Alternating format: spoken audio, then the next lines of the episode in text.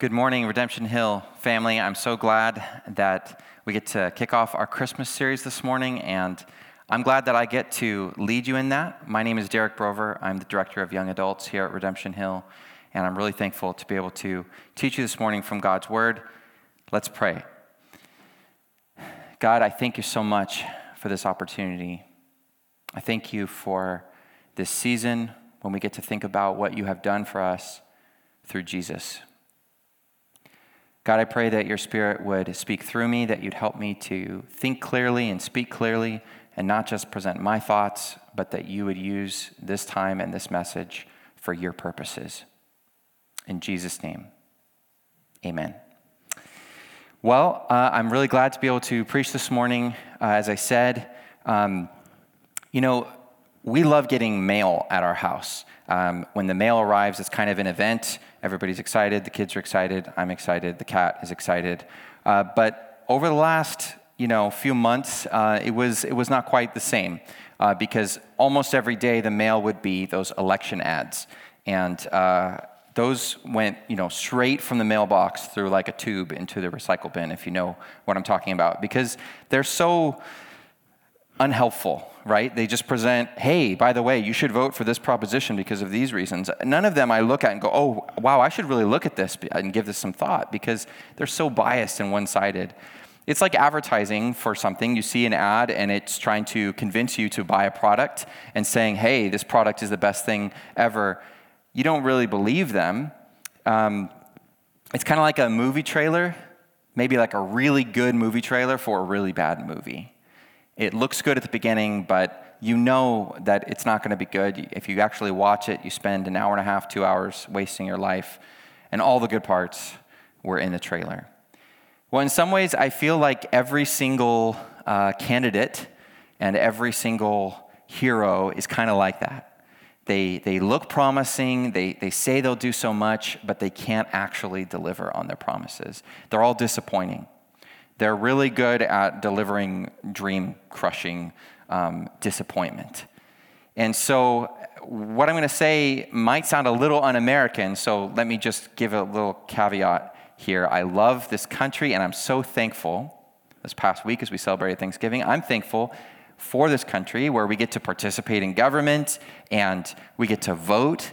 Um, we get to be a part of law being put into effect. We get to vote for representatives for us. It's awesome. However, this morning I'd like to say that the Bible says actually there's a better form of government. And it's not what you would expect, it's a monarchy. I think a monarchy is actually the best form of government, and I think the Bible is saying that. And what I'd like to say this morning is that actually we need, desperately need, a monarchy and that we should want this and want to be loyal to a king. And so I'm going to show you this morning that we need a king and that God did, in fact, promise a king, the king that we need, and that he was faithful to his promise and sent the king that we need. And if that's true, I think that should inspire a loyalty to that king that is greater than a loyalty to anybody or anything else. And so let's start with our need for a king. When we look at the very beginning, at Genesis, Genesis chapter 1 and 2, we see this harmony. And there's this perfect hierarchy where God is God of the universe. And then he makes the heavens and the earth and the sea and the plants and the animals, and last but not least, mankind and he puts mankind, men and women who are made in his image, and they're like little gods, and they're made to rule over everything else. And the animals are subject to the people, and the plants are subject to the animals, and the rocks, I guess, are subject to the plants. And we're all subject to God. And it's this perfect hierarchy. And what upsets this balance and this order and this peace is when Satan successfully convinces Eve, you know what, this, this hierarchy, it's no good. You should actually want to climb up in the hierarchy. God said you could enjoy all of this and have everything and have dominion over everything except for the fruit from one tree. He did that because he's holding out on you. Because he knows that if you ate the fruit from that one tree, you would become like him, knowing good and evil. You would become like God. And he's trying to keep that from you. And so when Adam and Eve sinned, they tried to become more like God. And yes, they do become like God, knowing good and evil, but in many ways, they become less like God and more like animals. And the curse, the just curse on mankind and on the creation and on the earth, is the source of all of our pain and difficulty. And God's solution to this problem, to this disharmony that used to exist in this monarchy and this hierarchy, his solution is to choose Abraham and to make him into a great nation that he would then be king over. And so God says over and over to Israel, here's the plan I will be your God, and you will be my people. And you will be you will have joy in the land that I give you, and you will know me and love each other. And so he rescues them from Egypt he brings them to Mount Sinai. He tells them everything that it means to be a part of his kingdom the Ten Commandments and a thousand other laws. And he says, It's going to be great. I'm going to tell you what to do. You're going to love me and worship me. You're going to love each other. And it doesn't work. It doesn't work because they fail to keep the covenant. And as we see in like in the book of Judges, they have peace for a little while. But then, because the nations around them that they didn't kick out of the land like they were supposed to because they wanted things from them, they start wanting to be like them and worship their gods. And so they give up their loyalty to their God and they start worshiping other gods. And so God graciously allows them to be oppressed by these other nations that they admire. And then they come back to God and say, God, please help us. And then God graciously raises up a judge and a savior who's kind of like a king, but not a king. And he rescues them. And then they have peace again. And then eventually they devolve back into idolatry. And the cycle continues over and over again. And the book of Judges has this refrain, and the book ends with this refrain, and it says, But in those days there was no king in the land, and everyone did what was right in their own eyes. This is not just Israel's problem, this is our problem. We need a king, somebody good and powerful to connect us back to our God. We think that being able to do whatever we want would give us freedom. But actually, Romans 1 says that if we do whatever we want, that's actually an expression of God's judgment that mankind turned away from God and wasn't grateful and, and didn't want to worship Him, and instead worshiped things. And God, in judgment, actually said, Go ahead, do what you want, to our own destruction. Have you ever had this experience, maybe when you were a kid, or maybe if you are a kid, where you keep asking your parents over and over again for the same thing, and they keep saying no, and they keep explaining why this is no good, you shouldn't want this, this is not a good idea, and you keep asking. Actually, the scariest thing is when they say, you know what, go ahead, do what you want. And then you might feel like, oh, maybe I shouldn't do that actually. They might have a point. You think maybe they're right. Because we would rather have somebody care enough about us to protect us from hurting ourselves than abandon us to do what we shouldn't do, which will destroy ourselves. So Israel needed a king, and we needed a king. And they recognized their need for a king at some point, and they said, you know what? We need a king like these other nations who have these strong, powerful leaders who stand in front of their, their armies, who lead them to battle and shows them how strong they are. And so they demanded from God's prophet Samuel, hey, give us a king. And Samuel's like, wait a minute, I don't know about this. And he asked God, and God said, yeah, this is, this is actually a problem. They're rejecting me as their king. They're jumping the gun on this thing. They want a king right now. They want a king like the other nations. Warn them. And so Samuel tells them, hey, you guys don't really want this. You shouldn't do this. And they say, we, we don't care about the consequences. We want it. So God says, okay. And he gives them Saul, who, like the movie trailer for a really bad movie, looks good at first but is actually a tremendous disappointment. And in fact, almost every single one of Israel and Judah's kings are tremendous disappointments. They're either too weak and they know what's right but fail to do it, or they exercise too much power and abuse God's people, make pragmatic alliances that they shouldn't for money, for power.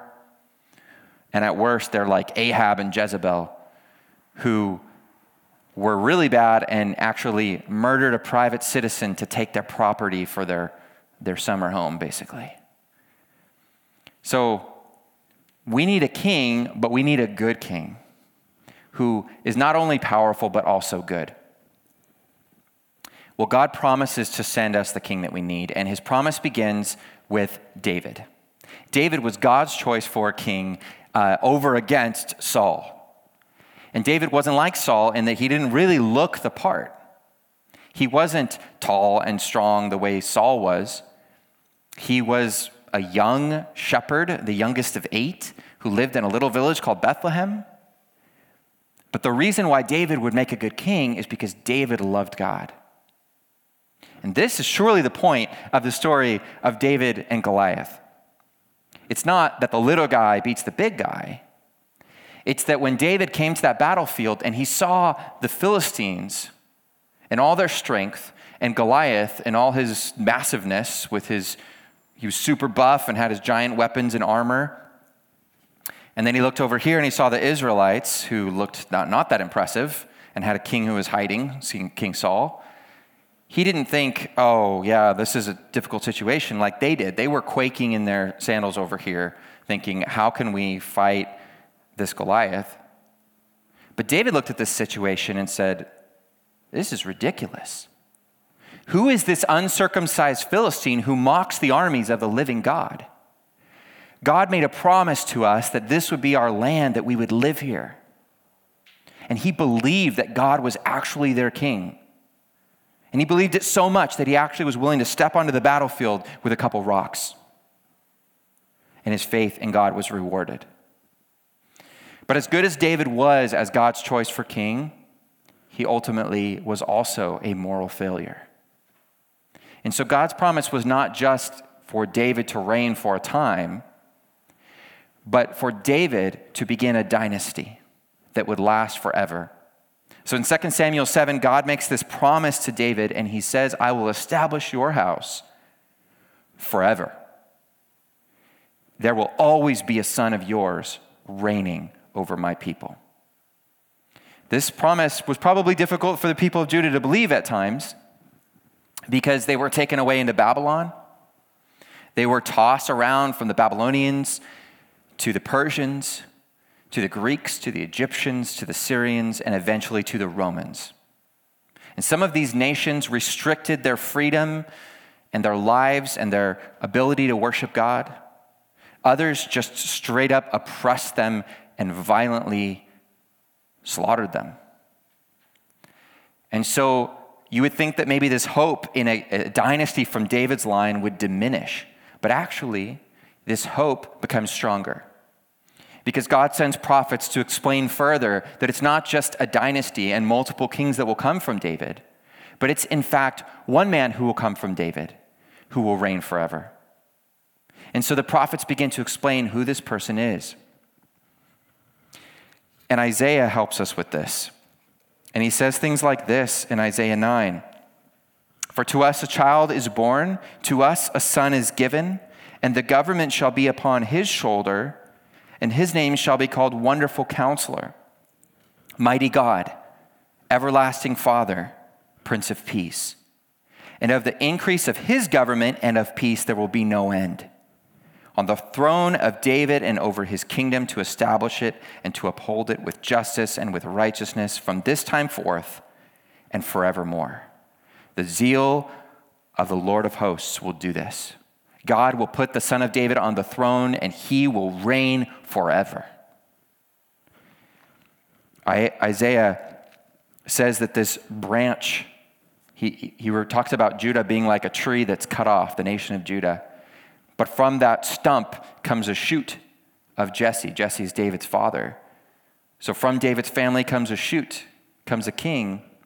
And he says, There shall come forth a shoot from the stump of Jesse, and a branch from his roots shall bear fruit. Well, what will this king be like? And the Spirit of the Lord shall rest upon him the spirit of wisdom and understanding, the spirit of counsel and might, the spirit of knowledge and the fear of the Lord. And his delight shall be in the fear of the Lord. He shall not judge by what his eyes see, or decide disputes by what his ears hear, but with righteousness he shall judge the poor, and decide with equity for the meek of the earth. And he shall strike the earth with the rod of his mouth, and with the breath of his lips he shall kill the wicked. Righteousness shall be the belt of his waist, and faithfulness the belt of his loins. You see, this king will be clothed with righteousness, and he will bring justice for God's people. God will be with him, and he will be powerful and good. This is not just for Israel, but this is for the nations. As Isaiah in, continues to explain in these final 20 chapters or so, he talks about this servant and he says that this servant will establish justice in all the earth, that every nation will be under his reign. This actually fits with an ancient prophecy that was even farther back when Jacob, Abraham's grandson, was on his deathbed and he was talking to his 12 sons. He chose Judah and he said, You are actually the chosen tribe. The nations will serve you and your tribe. David began to fulfill that. But ultimately, it was the son of David who would fulfill that, not just for Israel, but for us. Friends, we need a king. We need someone good and powerful. Israel needed a king to cast off their oppressors. By the time it gets to the New Testament, the Romans have taken over, and again, they have no king from David's line. This stinks. They want their freedom and they're longing for the Messiah, which means anointed one, or in Greek, the Christ, to reign. Where will the Son of David be? But if we think that what they really needed was a king to just defeat the Romans, then we make the same mistake that they made. And in fact, we could make a similar mistake right now. If we think that we need a leader to fix for us our problems, our problems in our heart, our racism, our problems in our culture, our division, our problems with our health, with this virus. If we think that any one man or woman, mere man or woman, can help us with those things and rescue us, then we're mistaken. Because at best, if we had the most amazing vaccine today, it would prolong our lives. And our fundamental problem from Genesis 3 onward would still be here because we will still grow old and get sick and die. And we will still become isolated from the people we love and separated from them through death. And in our hearts and in our actions and in our words, we will still see the curse of sin that removed the harmony that originally existed. So we need a king who doesn't just cast off our oppressors or gives us health, but we need a king who will save us from sin and death and ourselves. God promised this king in the Son of David. And this king is, of course, the Lord Jesus Christ. And so this morning, I would like, as we begin this Christmas season, I would like to look at this announcement to Mary in this context. That this good news that this young woman received was not just good news for her, but it was good news for us and for every nation. And I'd like to read that from Luke chapter 1. You know, this announcement is made by the angel Gabriel. Gabriel is introduced to us in the book of Daniel. He was the angel who is named in Daniel who delivered these prophetic visions of the apocalypse and of the end of time to the prophet Daniel while he was in Babylon. That same great angel, Gabriel, comes to this young woman, Mary, and says, I have news for you. And this is Luke chapter 1, beginning in verse 26. In the sixth month, the angel Gabriel was sent from God to a city of Galilee named Nazareth to a virgin betrothed to a man whose name was Joseph of the house of David. And the virgin's name was Mary. And he came to her and said, Greetings, O favored one. The Lord is with you. But she was greatly troubled at the saying and tried to discern what sort of greeting this might be. And the angel said to her, Do not be afraid, Mary, for you have found favor with God. And behold, you will conceive in your womb and bear a son, and you shall call his name Jesus. He will be great and will be called Son of the Most High, and the Lord God will give to him the throne of his father David, and he will reign over the house of Jacob forever, and of his kingdom there will be no end. Gabriel says to Mary, Your son is the Christ, the Messiah, the Son of David, the promised King, and he's the Son of the Most High. Your Son is the hope of Israel and every nation. He is what we need. He is going to be the good and powerful one who is also a Savior. Now, this did not pan out the way that Mary and probably everybody else at that time thought that it would, because Jesus did not become a powerful political ruler who destroyed the Romans. He went to Jerusalem not to take over and destroy Israel's enemies, but to die.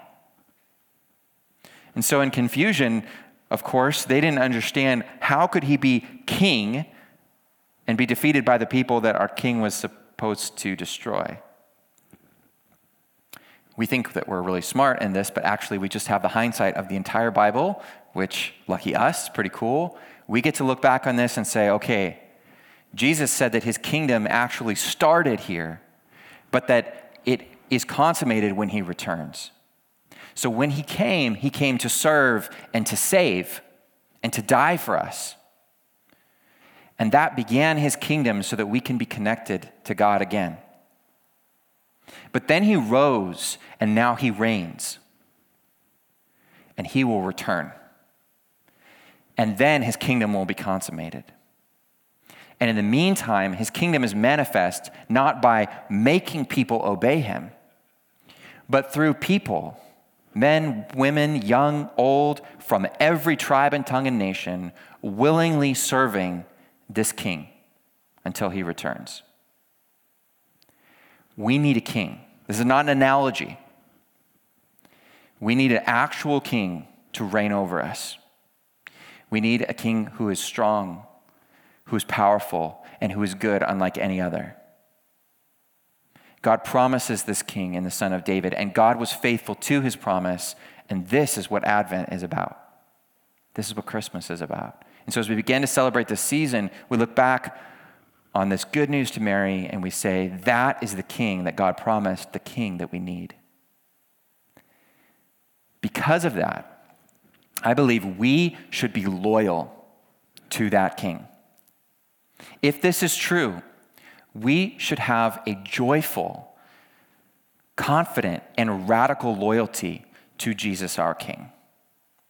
A loyalty that is greater than our loyalty to anyone or anything else. Our loyalty is joyful and willing, not under compulsion. Um, I teach high school, and I know what it looks like when someone's doing something because they just have to do it. That's called homework. And it's, it's usually not that pretty, right? Somebody does it because they have to. It's a mere duty. That's not what Jesus wants, and that actually doesn't even make sense. Because loyalty to Jesus is more like the duty of eating ice cream or dessert on Christmas, and less like doing something that you wouldn't want to do. Because if you see that this is the king that we need, the king who saves us, the king who means who, who gives me a salvation that will never end, he will reign forever. And he loves me and he'll never take advantage of me. If I see who he is and what he's done, then my response to him is willing submission and joy. This was Mary's response. Mary's response to this listen to her joy. This is Luke chapter 1, Beginning in verse 46. Listen to Mary's joy. She says, And Mary said, My soul magnifies the Lord, and my spirit rejoices in God, my Savior. For he has looked on the humble estate of his servant. For behold, from now on, all generations will call me blessed. For he who is mighty has done great things for me, and holy is his name. And his mercy is for those who fear him from generation to generation. He has shown strength with his arm. He has scattered the proud in the thoughts of their hearts. He has brought down the mighty from their thrones and exalted those of humble estate. He has filled the hungry with good things, and the rich he has sent away empty. He has helped his servant Israel in remembrance of his mercy, as he spoke to our fathers, to Abraham, and to his offspring forever. God has brought his king, he's been faithful to his promise, and he will bring justice.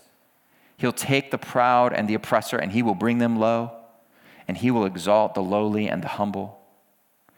And he's been faithful, and he will be faithful forever.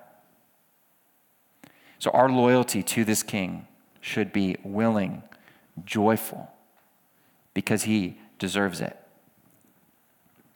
But our, will, our commitment, our loyalty to Jesus as our king should also be confident. You know, in um, our form of government, we have checks and balances, and I'm thankful for that. You probably are too. And uh, we, have, we don't have a king, we have a president, and he doesn't create the laws. We have a legislative branch that does that. He doesn't interpret the laws. We have a judicial branch that does that. He serves for a term or two, and that's it. We have limits because we, as Americans, don't trust a king. We don't trust any man or woman to have that much power over us because we know man's heart. But our king inspires a different kind of confidence, doesn't he?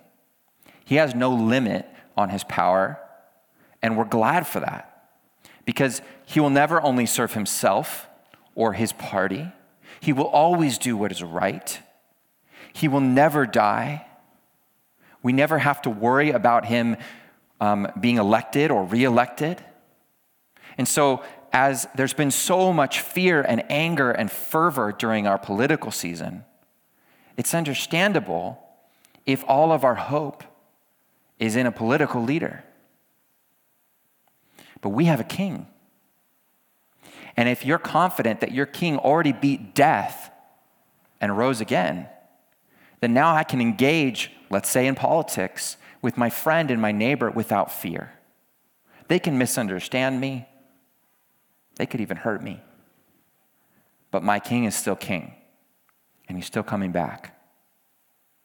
Now I can navigate the current pain that we experience in this fallen world while we're waiting for Jesus to return with confidence. I can deal with anything knowing that Christ is with me by his Spirit and that he is returning to bring me home. We, our loyalty to him should be full of confidence. But our loyalty to him should also be radical. He is not simply a mere man. As Gabriel said to Mary, he's the Son of the Most High, he's God himself. And so Jesus, when a large crowd was following him in, in Luke 14, he turned to them and said, I'm not, I'm, I want to make sure you guys understand what you're getting into. Are you actually calculating the cost of how much this will cost you? Like somebody who's building something, you want to make sure you have enough money to begin with um, before you start and you can't finish. Or if you go to war or to battle, you want to make sure you actually can win before you go in there and have to turn back and run away. And so he says, if anyone comes to me and does not hate his own father and mother and wife and children and brothers and sisters, yes, and even his own life, he cannot be my disciple. Whoever does not bear his own cross and come after me cannot be my disciple. Now, Jesus isn't actually saying that we should hate our family, is he? No, but he's saying our loyalty to him is so great that all other loves and loyalties are hatred by comparison. And this loyal, this radical loyalty makes sense because he's God. And so I encourage you this morning that God has promised us what we need a king. He has sent that king. And that's what Advent is all about. And if this is true, then we should have a joyful, willing, real, confident, radical loyalty to Jesus Christ as our actual King. I want to read for you from the end of the Bible from the book of Revelation, this crazy book of Revelation, which is so cool, where God gives these visions to John. And he describes here Jesus, our King, at the end. And the description here is pretty amazing. And as, as, you, as you hear this, I want you to think about who Jesus is. This baby that was announced to Mary, who was promised to Israel and to the nations, who was prophesied for over a thousand years, that we now look back 2,000 years on. He is our Lord. You know, the most fundamental Christian creed was Jesus is Lord. And that meant if I'm a Christian, my loyalty, my primary loyalty is to Jesus as my king, more to Caesar, more than to Caesar or than to anyone else. And that should be unchanged. Hear the description of Jesus in this crazy scene in Revelation 5. And think about your king. John sees this vision, and there's the scroll that no one can open, sealed with seven seals. And John begins to weep loudly because nobody can open it. In Revelation chapter 5, verse 5, and one of the elders said to me, Weep no more. Behold, the lion of the tribe of Judah, the root of David, has conquered, so that he can open the scroll and its seven seals. And between the throne and the four living creatures and among the elders, I saw a lamb standing as though it had been slain, with seven horns and with seven eyes, which are the seven spirits of God sent out into all the earth. And he went and took the scroll from the right hand of him who was seated on the throne. And when he had taken the scroll, the four living creatures and the 24 elders fell down before the Lamb, each holding a harp and golden bowls full of incense, which are the prayers of the saints. And they sang a new song. Listen to their song, saying, Worthy are you to take the scroll and to open its seals, for you were slain, and by your blood you ransomed people for God from every tribe and language and people and nation, and you have made them a kingdom and priests to our God, and they shall reign on the earth. Then I looked and I heard around the throne and the living creatures and the elders the voice of many angels, numbering myriads of myriads and thousands of thousands, saying with a loud voice, Worthy is the Lamb who was slain to receive power and wealth and wisdom and might and honor and glory and blessing. And I heard every creature in heaven and on earth and under the earth and in the sea and all that is in them saying, To him who sits on the throne and to the Lamb be blessing and honor and glory and might forever and ever. And the four living creatures said, Amen. And the elders fell down and worshiped. This is our King.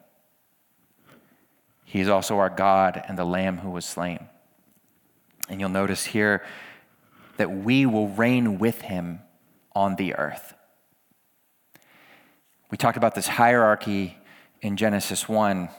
You might be uncomfortable with the idea, I mean, I don't want people to tell me what to do. I don't like that. No one likes that. But actually, this hierarchy is one where we have true freedom. We give up our freedom to receive our freedom. As Jesus says, we give up our life that we might save it. So think about Jesus this morning. Is he your king? Let's pray to him. Lord Jesus Christ, you are the Son of David. You are the promised king, and we believe that you came to serve and to love and to die for our sins. But we also believe that you rose that you are currently reigning at the right hand of God. And Jesus, we look forward to your return. And while we're waiting, Jesus, would, would you help us to be loyal to you? That our loyalty would not be forced, but that we would joyfully, confidently, and radically follow you as our Savior and our King. We worship you, Jesus. Amen.